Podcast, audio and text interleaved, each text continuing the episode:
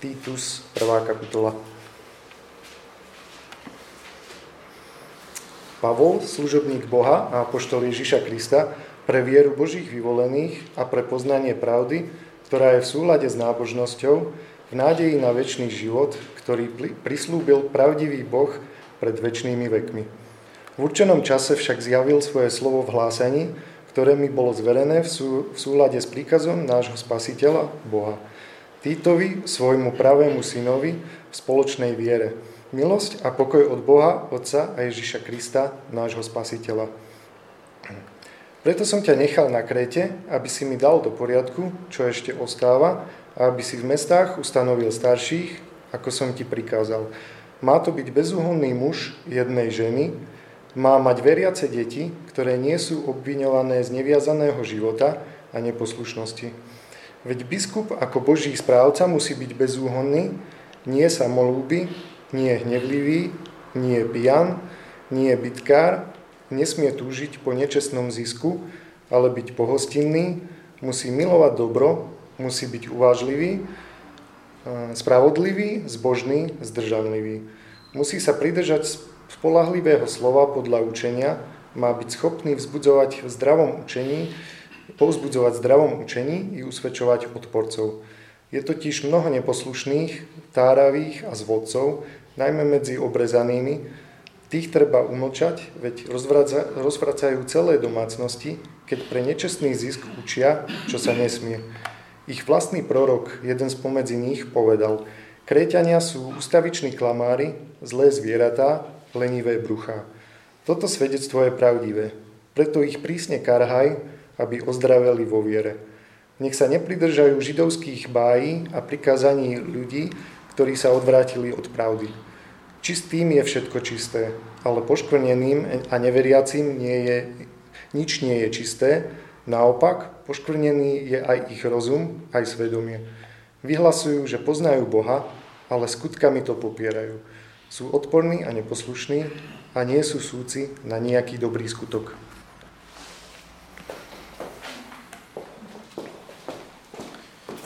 Ďakujem, Filip.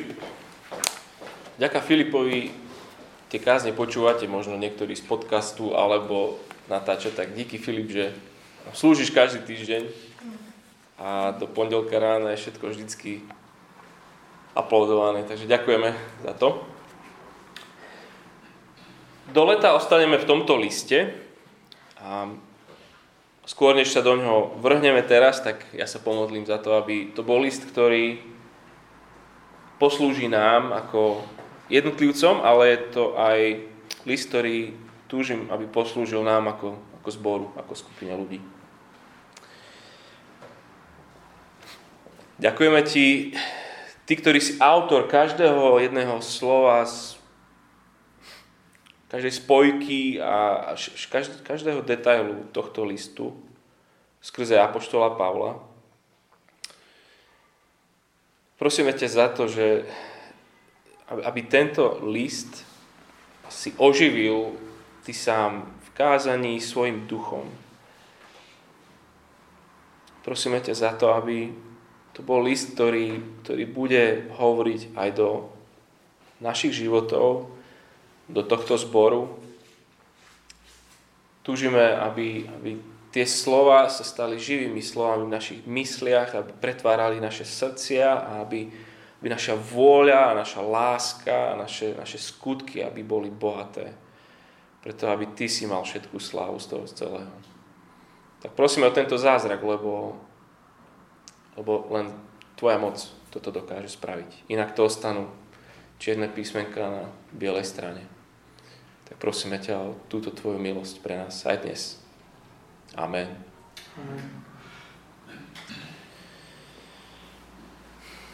Ako sa vaša viera, ku ktorej ste sa dopracovali, pretavuje do vášho každodenného života? Tak znela otázka v týždenníku týždeň, tento týždeň, v poslednom čísle, Johnovi Finisovi.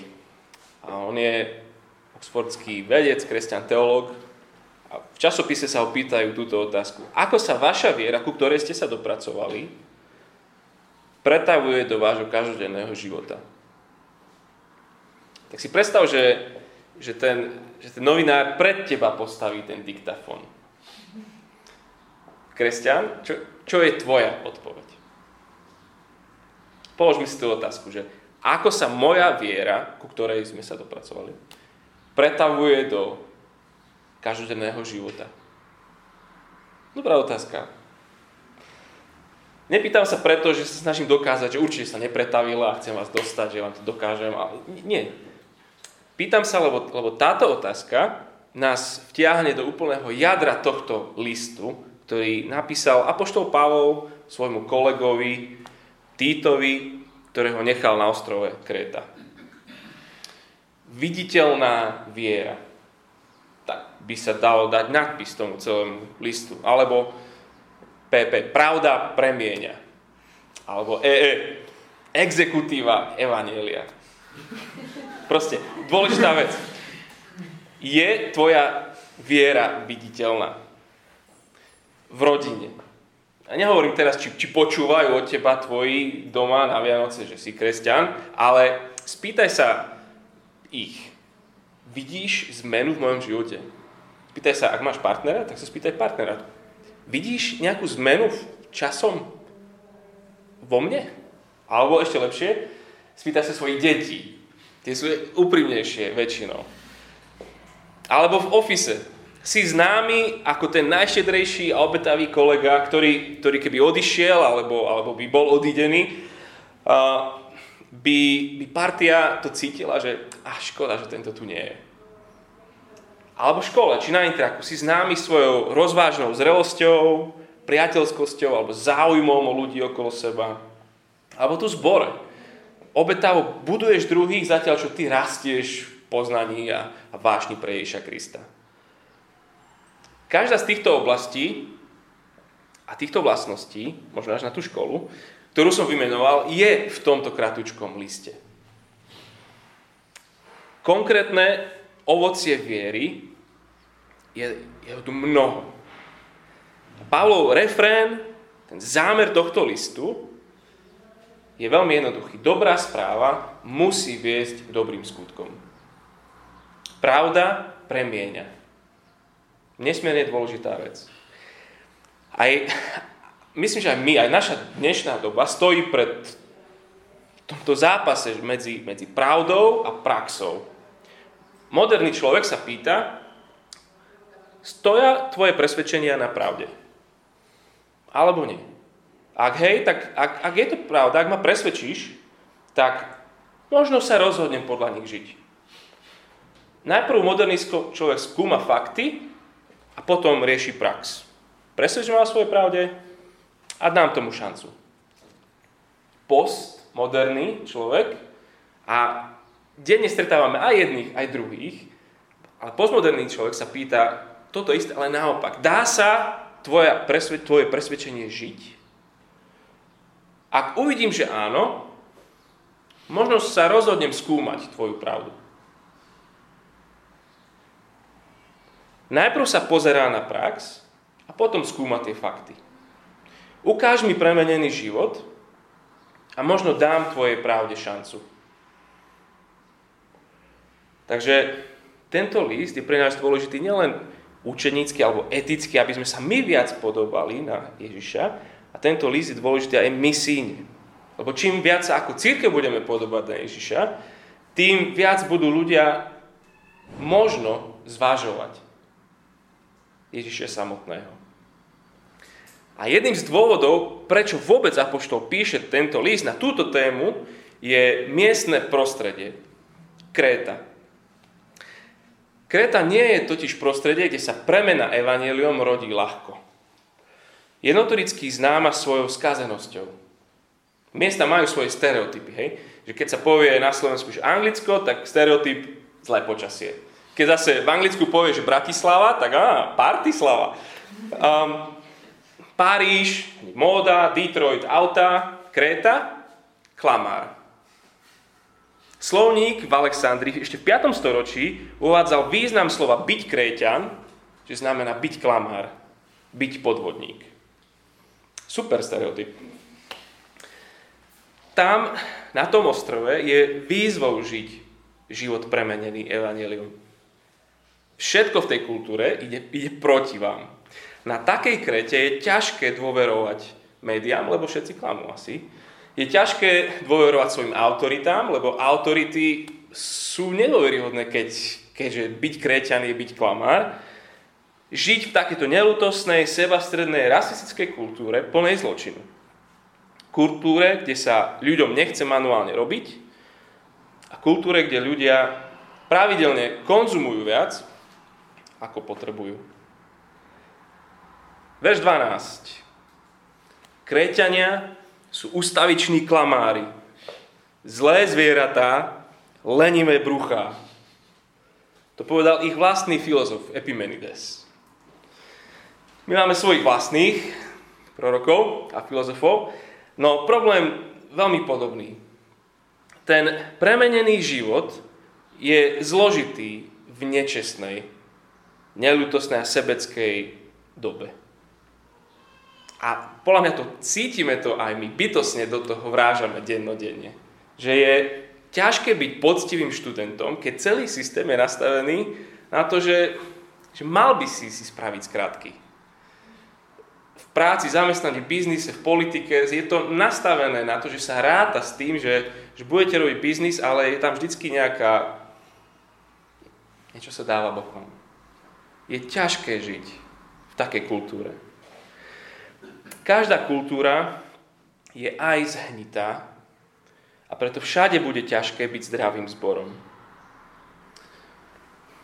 Aká Kréta, taká církev na Kréte.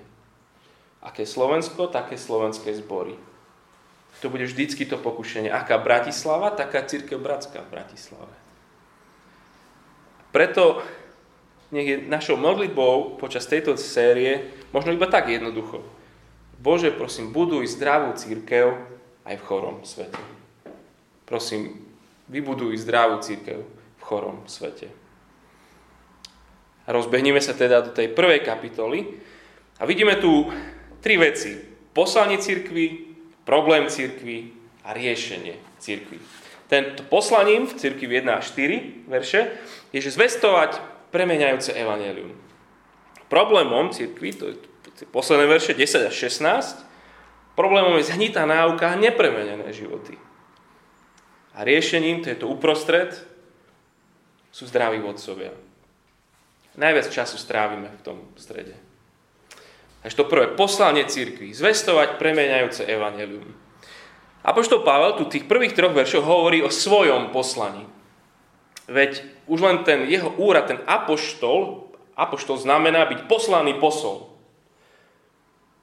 Čítam. Pavel, služobník Boha a apoštol Ježiša Krista pre vieru Božích vyvolených a pre poznanie pravdy, ktorá je v súlade s nábožnosťou v nádeji na väčší život, ktorý prislúbil pravdivý Boh pred väčšnými vekmi. V určenom čase však zjavil svoje slovo v hlásaní, ktoré mi bolo zverené v súlade s príkazom nášho spasiteľa Boha. Pavel tu v podstate o sebe hovorí, že mu Boh, ktorý nikdy neklame, na rozdiel od koho? Od kreťanov, zveril zväzť Evanielia. Zväzť o Bohu, ktorý je aký Boh? Zachraňujúci Boh hovorí Boh spasiteľ. Zachraňujúci Boh sa zjavil v osobe Ježiša. Keď mrknete na 2. kapitolu 11. verš, hovorí, že, že zjavila sa Božia milosť, prinášajúca spásu všetkým ľuďom. Zomrel na miesto vinníkov. Na seba zobral naše viny a aj, náš, aj trest za naše viny. Prečo by nás zachraňoval? 3. kapitole hovorí v 5. verši, zachránil nás nie pre naše skutky spravodlivosti, ktoré sme urobili my, ale podľa svojho milosrdenstva nás zachránil. To je veľká vec. Boh, zachráňujúci Boh, to znamená, že nedal nám to vyžrať, ani nám nedáva svoje božsky dobré rady, ako sa zachrániť sami, ako si myslí Mateo kolega, nie, Boh zachraňuje. Nezaslúženie, Pavel hovorí z milosti. Tak trošku pribrzdíme. Ak existuje dokonalý a svetý Boh, ak existuje človek, ktorý je naozaj neschopný uspokojiť Božie nároky, potom zväzť o zachraňujúcom Bohu, ktorý prichádza, aby vyriešil náš problém svojim dokonalým životom, svojou zástupnou smrťou, svojou, svojim víťazným zmrtvých staním. A potom to je naozaj dobrá správa. Sú historické fakty, nie, nie mýty, nie legendy. Je to pravdivý príbeh pravdivého Boha. Pavol hovorí, že nie je väčšej a dôležitejšej zvesti. Pavol je jej poslom. Na čo je posol? No na to, aby zvestoval. Pavlovým poslaním je, je zvestovať, aby sa udialo niekoľko vecí. V tom prvom verši vidíme prvú vec, je, že aby tí, ktorí sú Boží vyvolení, keď počujú zväzť zachraňujúceho Boha, tí uveria. Nikto z nás by neuveril, ak by Boh neotváral naše slepé oči. Hneď v prvej vete celého listu im, im hovorí, že, že ich viera nie je ich zásluha. Pavel hlása a tí, ktorí má Pán Boh vyvolených, tí, tí uveria. Druhú vec, čo im hovorí, že čo sa deje, keď sa evanelium zvestuje, je, že to premieňa ľudí. Hneď stále ten prvý verš. Pravda vedie k zbožnosti. Evanelium je zväzť, ktorá v nás tvorí nový život lásky. Čiže evanelium je zväzť, preto ju musí byť počuť. Zväzť je počuť. Ale evanelium mení životy, preto to musí byť vidieť. Tretia vec je nádej. V nádeji, pre nádej.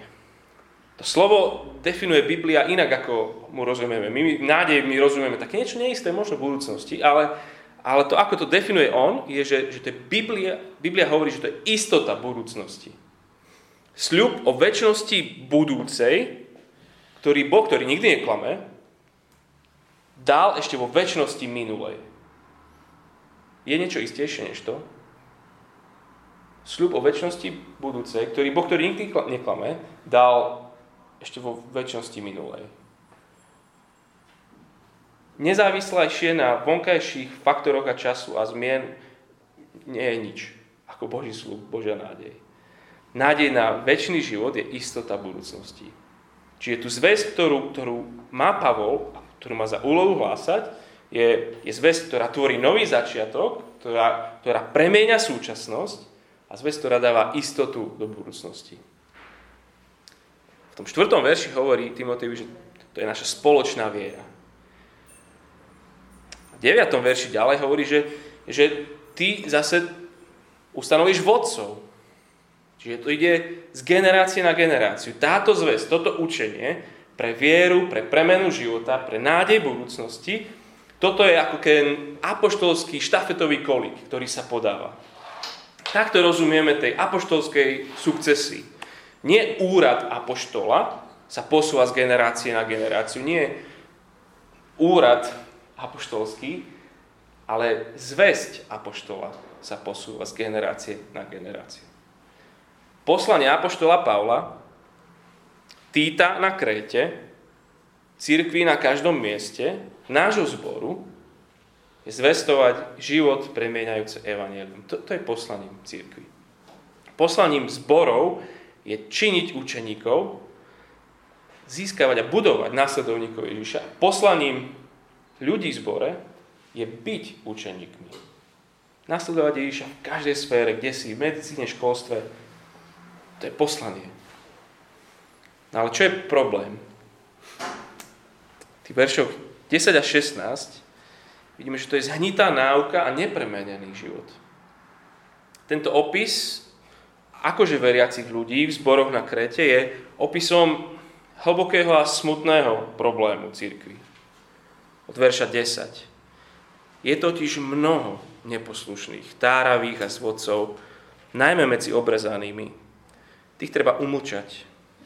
Veď rozvracajú celé domácnosti, keď pre nečestný zisk učia, čo sa nesmie.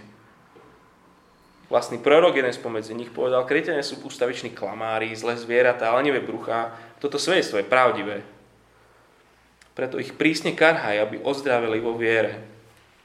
Nech sa nepridržajú židovských bájí a prikázaní ľudí, ktorí sa odvrátili od pravdy. Čistým je všetko čisté. Ale poškvrdeným a neveriacím nič nie je čisté. Naopak poškvrdený je aj ich rozum, aj ich skutk, aj, aj svedomie. Vyhlasujú, že poznajú Boha, ale skutkami to popierajú. Sú odporní a neposlušní a nie sú súci na nejaký dobrý skutok. Ak církev má byť kontrastnou komunitou voči spoločnosti, kde žije, tak táto církev je spoločnosti zrkadlovým obrazom. Aká kréta, taká církev. A nie sú to len oni, čo sú pod tým tlakom. Slovenská spoločnosť je aká? Čo? Cynická spoločnosť? Budeme cynickou církvou ľahostajné Slovensko budú ľahostajné zbory na Slovensku bez vízie a bez, bez zápasu. Individualistická spoločnosť? Čo by sme očakávali v církvi? No, že, že ľudia budú odmietať záväzok voči církvi. Čokoľvek, čokoľvek pozoruješ okolo seba, sa priprav, že nájdeš v sebe. Lebo my sme súčasťou toho, kde žijeme. Čo je vlastne problém tam? podstate všetko, aj slova, aj životy. Ich zväzť nie je evanelium. Hovorí v 13. verši, prísne ich karhaj, aby ozdraveli vo viere. To, čo hlásajú, je príťažlivé, je lákavé, ale zvodné. Celé domácnosti, čo znamená, že, že možno celé zbory si získali. Pretože čomu ľudia veria, nie je o nič menej podstatné, ako že ľudia veria. Čomu ľudia veria, nie je o nič menej podstatné, ako že ľudia veria. Sme vo veľmi veľkom pokušení sa uspokojiť s tým, že ľudia veria v Boha a v Ježiša. Pavol nikdy nie je s týmto spokojný. Čomu ľudia veria, je kľúčové a kritické. Vo verši 11 posiela Týta, aby umočal tých, ktorí tárajú, zvádzajú, rozvracajú, učia, čo sa nesmie. 13. verš hovorí, prísne ich kárhaj. Nulová tolerancia nezdravého učenia v zbore. To je zdravá a láskavá vec od Pavla. Ich zväzť to bol tak nejaký mix evanielia, plus nejaké židovské mýty, plus, plus nejaké motivačné reči, všetko obalené do, do zbožne znejúcich fráz. Hovorí, odvrátili sa od pravdy. Ich zväzť je zlá a ich život je zlým ovocím tejto zvesti. Jeden z cirkevných otcov píše, že keď pohania počujú z našich úst slova Božie, žasnú nad ich krásou a veľkosťou. Ale keď zistia, že naše skutky nie sú hodné slov, ktoré hovoríme, obrátia svoj úžas v posmech, hovoriac, to sú len mýty a blúdy. hovorí o nich, že mnoho je neposlušných. Celé to zhrnie na konci verši 16. Vyhlasujú, že poznajú Boha, ale skutkami to popierajú. Sú odporní, neposlušní a nie sú súci na nejaký dobrý skutok. Sú to takí bežní kresťania dneška Vyhlasujú, že poznajú Boha, ale ako si to nebadať. Pamätáte ešte, čo je hlavná myšlienka toho listu? Dobrá správa musí viesť k dobrým skutkom. Pravda premieňa. Aj na Kréte. Tak vidíte, toto je problém církvy od jej úplnej začiatku. Samé reči a skutek útek. Čo je teda riešením? Čo je riešením chorej církvy? Prečo poslal Apoštol jedného zo svojich najlepších mužov na Krétu? Taký krízový manažer, čo má robiť v církvi? Čo potrebuje každý zbor na to, keď chce byť zdravý? Zbožných pastierov, ktorí budú viesť Božím slovom. To je to riešenie v tých veršoch 5 až 9 zdraví vodcovia. Bez zbožných starších, alebo nazýva ich biskupov, alebo ich nazýva pastierov, vždy to je ten istý úrad, budeme mať choré zbory. Bezbožné zbory. Zbory neodlišiteľné od okolia, v ktorom sme. Ako apoštol rieši rebelov? Takže ustanovuje zbožnú autoritu. Skupinu, vždycky skupinu vodcov. Preto som ťa nechal na Kréte, verš 5, aby si dal do poriadku, čo ešte ostáva, a aby si v mestách ustanovil starších, ako som ti prikázal. Má to byť bezúhonný muž jednej ženy, má mať veriace deti, ktoré nie sú obviňované z neviazaného života a neposlušnosti. Veď biskup ako Boží správca musí byť bezúhonný, nie samolúbý, nie hnevlivý, nie pijan, nie bytkár, nesmie túžiť po nečistom zisku ale byť pohostinný, musí milovať dobro, musí byť uvážlivý, spravodlivý, zbožný, zdržanlivý, musí sa pridržať spolahlivého slova podľa učenia, má byť schopný pozbudzovať v zdravom učení i usvedčovať odporcov. Nová zmluva dáva veľký dôraz na to, koho ustanovíme za vodcov zborov. Veď tak, ako by si si nesadol do lietadla, ak by si vedelo pilotovi, že strašne sa rád hrá s lietadielkami, ale, ale nemá pilotné skúšky. Nesadol by si si tam. A ak by si ležal na operačnom stole a zistil by si, že operovať ide medic v prvom ročníku, ne, by si zutekal. Jasné, že církev musí mať kvalifikovaných ľudí. Jeden autor hovorí, nový, nová zmluva ponúka viac inštrukcií ohľadne vodcovstva církvy, ako ohľadne iných dôležitých tém, ako je napríklad Večera pánova, Deň druhého príchodu, krst alebo duchovné dary. A to sú dosť dôležité veci. Nová zmluva ponúka viac inštrukcií. Čo, čo teda sú teda tie kvalifikácie? Komu je Boh ochotný zveriť vodcovstvo za to, za čo položil život svojho jediného syna? Nuž, ten zoznam je zvláštny, tých charakteristík, práve tým, že nie je veľmi zvláštny. V podstate skoro všetko, čo sme vymenovali, um, čo sa očakáva od starších zboru, sa očakáva od všetkých veriacich. Ak problém církvy napísal, že, že falošná zväz nepremenený život, Ľudí, ktorých si predstavuje vo vedení, opisujú ako tých, ktorých evanelium naozaj premenilo. A ktorí evanelium dokážu zvestovať ďalej. Platí, že ľudia len zriedka, kedy prerastú svojich vodcov. Aj z božnosti to platí. Akýmikoľvek sú vodcovia, takými sa stanú ľudia, ktorých vedú. Na čo si hovorím ja? Pomoc. Som bol zrozený z tohto textu v podstate tento týždeň. Moja modlitba posledné dní znie, že nech nie som, nie som ja vašim stropom. Čo vy by ste mali chcieť od svojich starších? Zbožnosť a zdravé učenie. Na čo by ste sa mali modliť za vašich starších? Je zbožnosť a zdravé učenie. V čom by ste mali pomáhať svojim starším? Čom by ste mali ich pozbudzovať? Zbožnosti a zdravom učení. Robíš to. Modlíš sa. Pozbudzuješ. Možno si sklamaný, že, že Apoštol tam nevsunul nič o charizme, nič o manažmente, nič, nič tam nečítaš o tom, že vodca by mal, mal vedieť zaujať, mal by byť vzdelaný, seba istý vizionár, stratég, kreatívny komunikátor, pozitívny a intuitívny a s zmyslom pre humor listoval som časopise Forbes, hej, tento týždeň. Nechápte ma zle. Toto sú super vlastnosti, a ktoré keď vodcovia majú, ľudia, ľudia prospievajú. Avšak v Pavlovej mysli kľúčová stratégia na zdravie lokálneho zboru je ustanoviť za staršieho niekoho, kto je živým príkladom Evangelia. Chceš vedieť, ako vyzerá život nasledovania Ježiša Krista?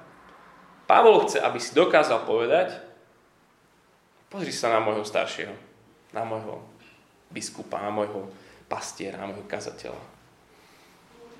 Pavel, on, on bežne vyzýva ľudí, aby nasledovali jeho, tak ako on nasleduje Krista. On sa to nechá by opakovane hovoriť. Žiť tak, ako žijem ja. To je, to má, to, to má grády také niekomu povedať. Ak by Pavel bol redaktorom toho Forbes, na titulke by asi bolo, že hľadá sa bezúhonný muž, ktorý povedie vyučovaním.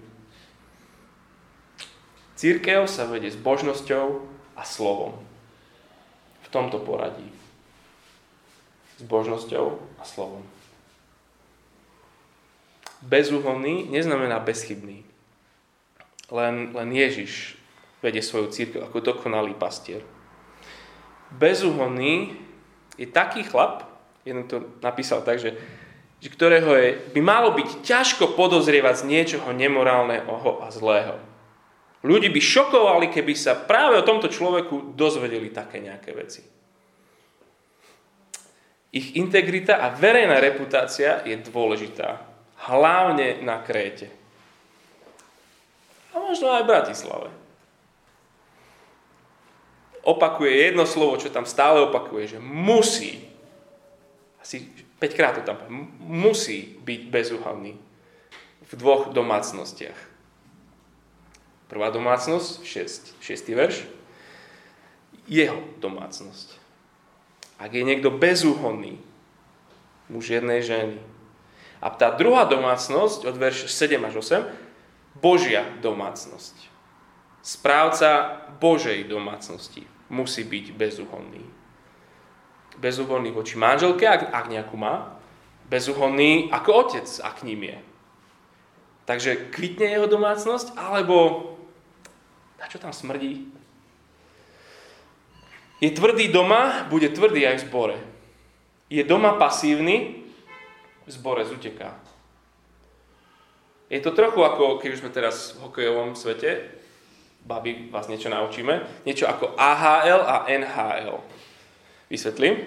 AHL to sú ako také farmárske týmy pre tie profesionálne NHL týmy. Čiže na farmárskom týme sa hráč musí ukázať, čo v ňom je. A keď sa dokáže, tak, tak hrá za ten profi. Možno, že to nedáva zmysel, ale nám chlapcom to dáva zmysel.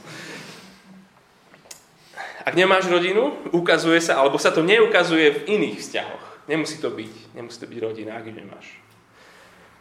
Je stokrát lepšie mať málo kvalifikovaných starších, ako mať ich viac, ale nekvalifikovaných musíme ustanovovať kvalifikovaných a nie kvalifikovať ustanovených. Nemôžeme spúšťať ten štandard. Ježiš 3 roky venoval malej skupine chlapov. Kvalita pre... On, on by nezvládol viac, Boh keď chodí po zemi. Kvalita bola pre neho dôležitejšia než kvantita. Kvôli církvi, kvôli misii, tá, tá Božia domácnosť, verš 7 a 8, tam sú niektoré kľúčové oblasti charakteru a života, aký nesmie byť a aký naopak musí byť. Aký nesmie, no nesmie byť odrazom vlastnej domácej kultúry. Nie je samolúby, nie hlemlivý, nie pijan, nie bitkár, nie nečestný zisk. Podrobne sa na ne pozrieme budúci týždeň, keď sa budeme spolu modliť tu, čo všetko znamená a čo naozaj tým myslí. Ale oni sú vlastne od, nemajú byť odrazom toho, ak, aká je Kréta. Aké sú neresti našej doby. Starší musí byť evaneliom premeneným človekom. Máme na Slovensku tendenciu ku kompromisom neustále, pragmatizmu, ľahostajnosti alebo, alebo ohováraniu, kritičnosti, pesimizmu. Všetci bojujeme proti týmto hriechom. Za starších ustanovujeme takých, ktorí sú premenení evaníliom. Jan Calvin hovorí, jeho správanie musí byť dôkazom toho učenia, ktoré káže.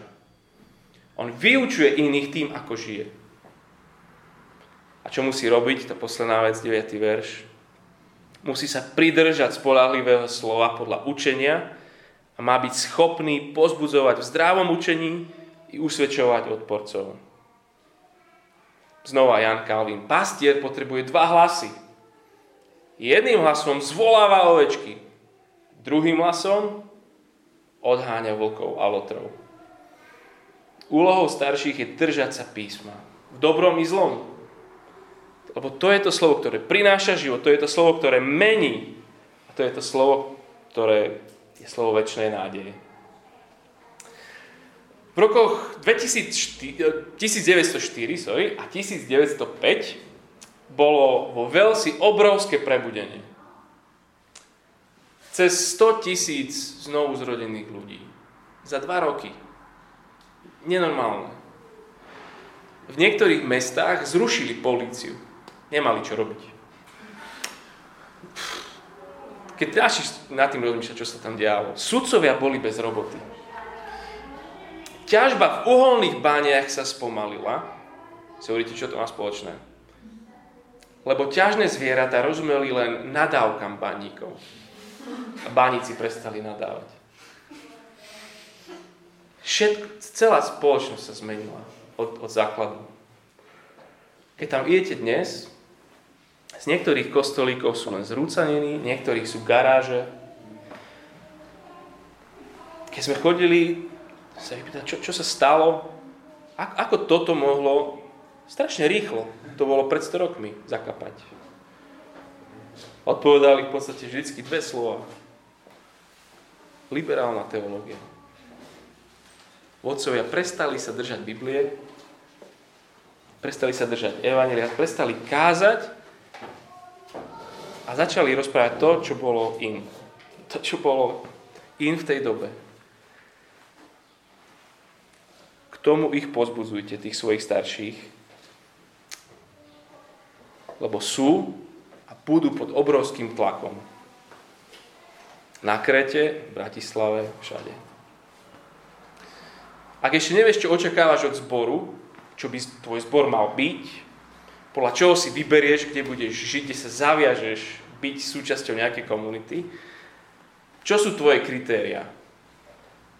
čo ti najviac vyhovuje, alebo podľa veľkosti, alebo akú hudbu hrajú, alebo či tam je servis, proste od, od kolísky až po, až po hrob. Sú tam ľudia v tom veku? Vyhovuje ti to? Myslím, že Pavlov návrh by bol, že rozhodni sa podľa toho, akí sú tam vodcovia a čo učia.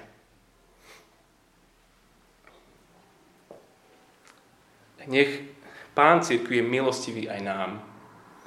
Nech nás premení týmto slávnym, mocným evaneliom, aby, aby sme aj my v najbližšom období ustanovili a vystrojovali nových vodcov, premenených evaneliom, ktorí by viedli tento zbor a ktorí by potom zakladali nové zbory, ktoré by zakladali nové zbory. Za toto sa chcem modliť.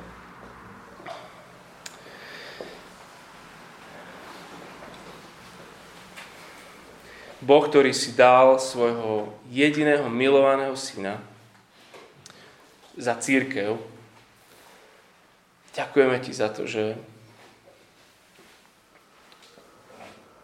nie je nič, čo by si si Boh nechal sám pre seba. Všetko si dal tvoja,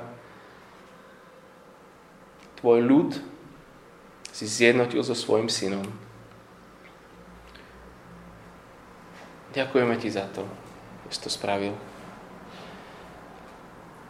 A veľmi ťa prosíme za to, aby si nás tak premienial evaneliom, že by tu medzi nami boli vodcovia premenení, aby sme videli, čo to je žiť život premenený evanelium v týchto ľuďoch. Aby oni boli toho vzorom. Prosím ťa, aby, aby si zvýšil úroveň zbožnosti tohto zboru tým, že mu dáš zbožných vodcov. Prosíme ťa za to, aby boli ľudia, ktorí milujú Tvoje slovo, ktorí sa ho držia, ktorí sa nepustia v dobrom i zlom, Prosíme ťa o také prebudenie, ako, ako bolo vo Velsi. chráň nás, prosíme, toho, aby sme sa odvrátili od Tvojho slova, od Evanelia. Sme vždy pod týmto tlakom. V každej dobe, v každom čase sme to, sme to my, sme tak slabí, tak ako oni boli slabí a hriešní. Prosíme za túto milosť. Chceme byť Tvoj ľud na tomto mieste premenianý Tvojim slovom. Amen.